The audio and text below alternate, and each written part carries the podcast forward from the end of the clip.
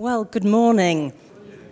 We're coming to a great part of the birth narrative of Jesus this morning, and we have the angel here made by the children to remind us that we're coming to the part about the shepherds and the angels. Now, I have a confession to make, and it's born out of being a Sunday school teacher and doing too many traditional nativity plays because this part of the story is indelibly linked in my mind to tea towels. Now, some of you will get that, some of you won't, but in my day, the small boys always wore striped tea towels when they were shepherds. And you always had to have a good stack of tea towels if you were organising a nativity play. But I hope we're going to look slightly beyond those familiar images today when we pick up the story written by a family doctor, Dr. Luke, who was very good at recording details. And he said, that there were shepherds living out in the fields by night. And that phrase, living out, was an accurate one because shepherds in those days usually had no homes of their own and they slept in the clothes they wore on those hills. And these hills, of course, were the self same hills that the boy David, all those centuries before, had looked after his father's flocks on.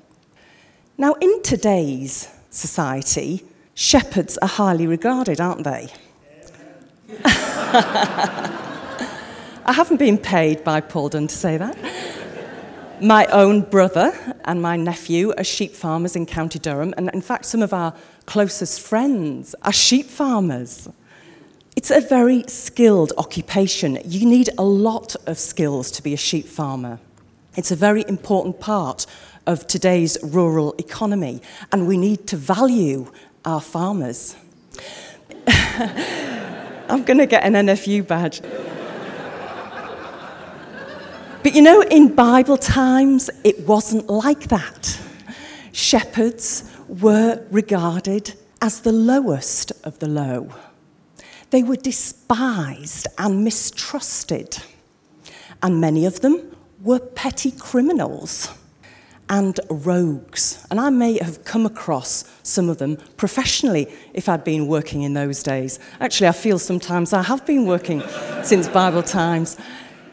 They were not permitted by law to act as witnesses in court because they were so mistrusted.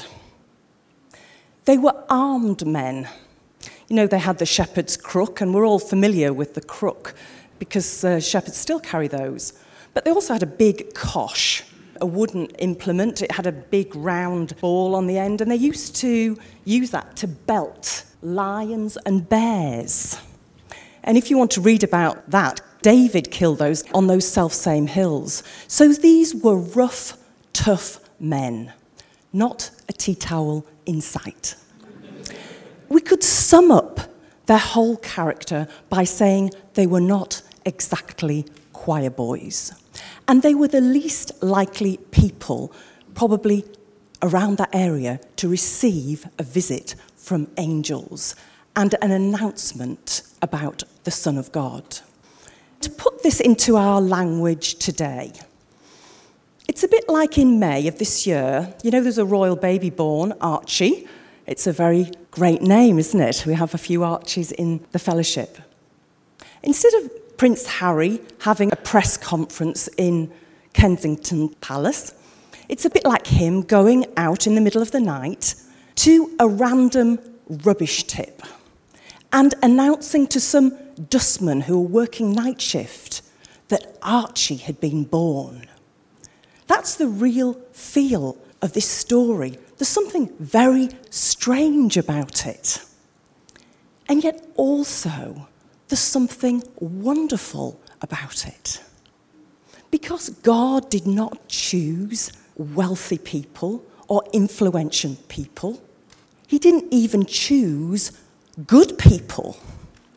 He chose these people to give the announcement about His Son to. What does that say to us about God this morning?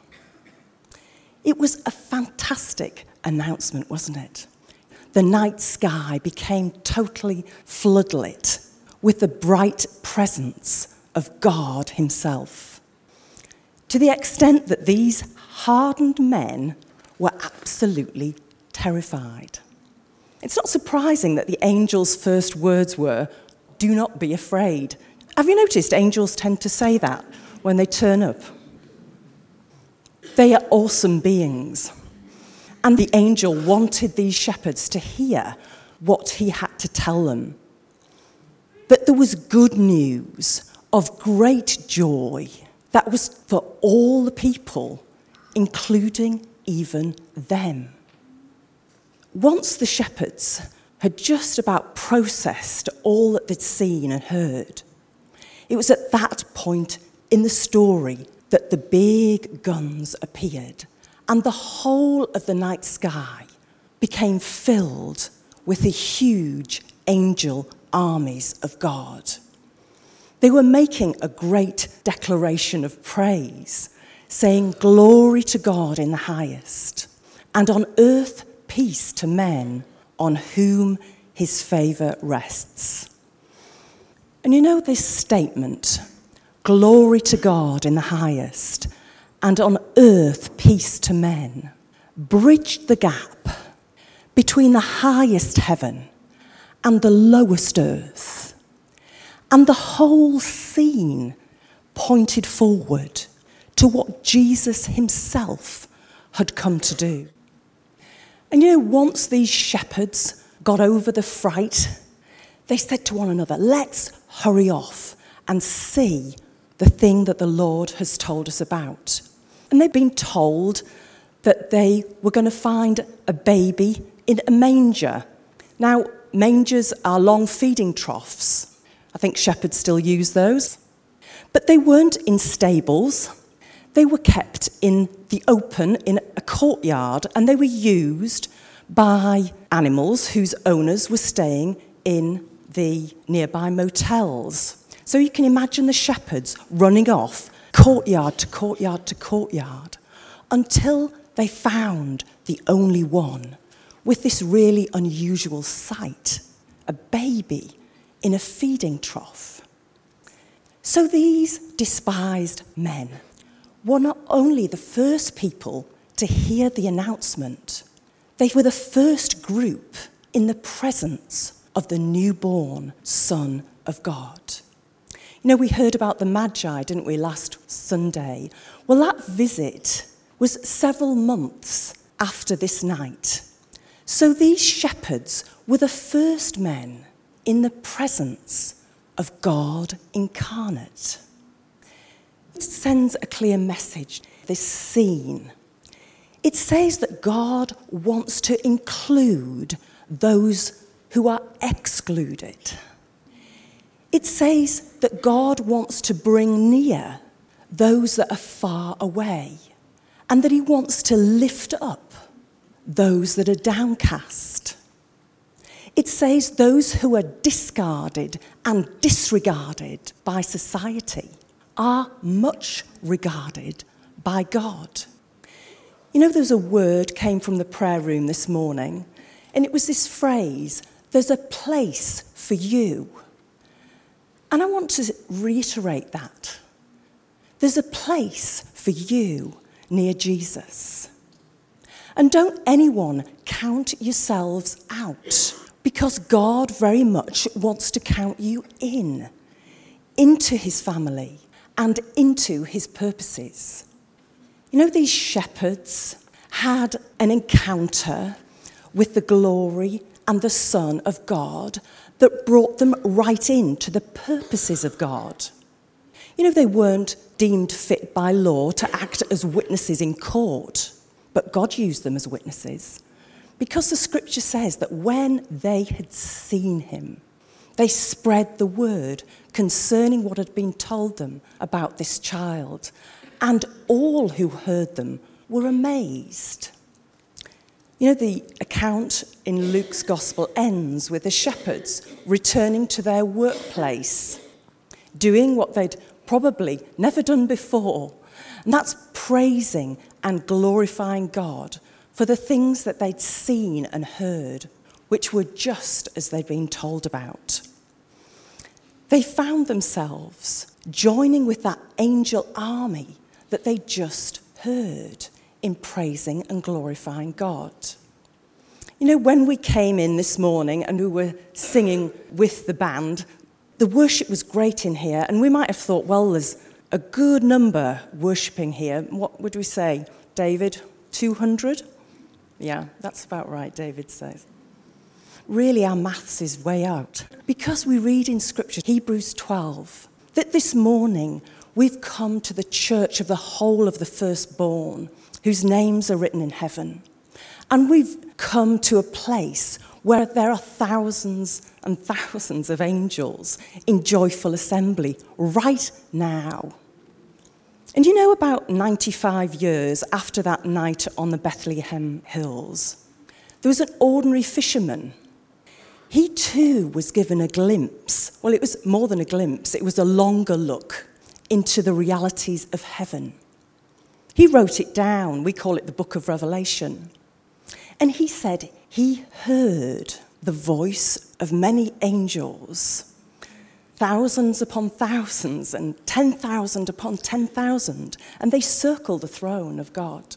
And they sang in a loud voice Worthy is the Lamb who was slain to receive power and strength and wisdom and honor and glory and praise. God invites us this morning to join in that heavenly choir in the eternal continuum of praise. Some of our lives this morning may not have many natural causes for praise. And maybe when we look at our own hearts this morning, maybe we think we're not fit to be in God's army of praisers. We might feel that we are not exactly choir boys ourselves. But you know, the wonderful truth of this story is that God meets us where we are at. And He can give us a personal preview of His one and only Son. We don't need this morning a vision of angels to see the glory of God. Because Scripture tells us that Jesus is the radiance of God's glory. Paul wrote, God said, Let light shine out of darkness. And he has made his light shine in our hearts to give us the light of the knowledge of the glory of God in the face of Christ. I have an old laptop. My husband thinks it's a, an absolute disgrace. But it comes up with this message almost every day. It says, important updates are available. Sometimes I do something about that, but most of the time I ignore it. But I think God would say to us this morning that there are important updates available about Jesus. Jesus is absolutely brilliant. There's no limits to his love. His love reaches out to us every single moment of every single day.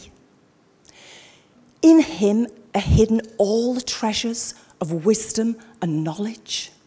And there's no situation, no complexity in our lives that his godly know how cannot guide us through. Maybe he would say to us today that he is still on the throne that the circumstances of our world and the circumstances in our lives have not dethroned him.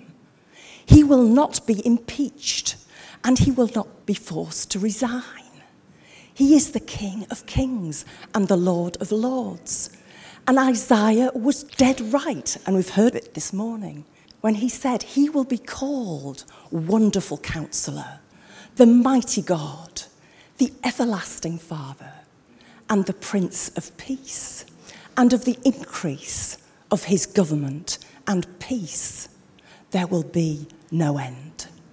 You know, it's when we catch a fresh glimpse of the glory of God in the face of Jesus that we are changed.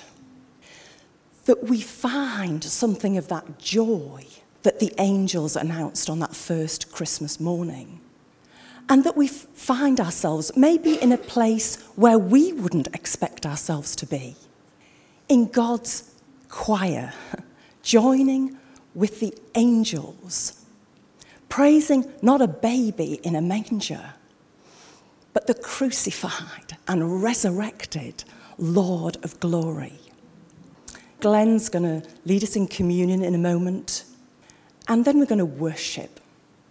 And it's my prayer for myself and for you as we approach Christmas that as we turn to the scriptures and we read these familiar stories, there'll be something totally fresh about our understanding of God's brilliant Son. Amen.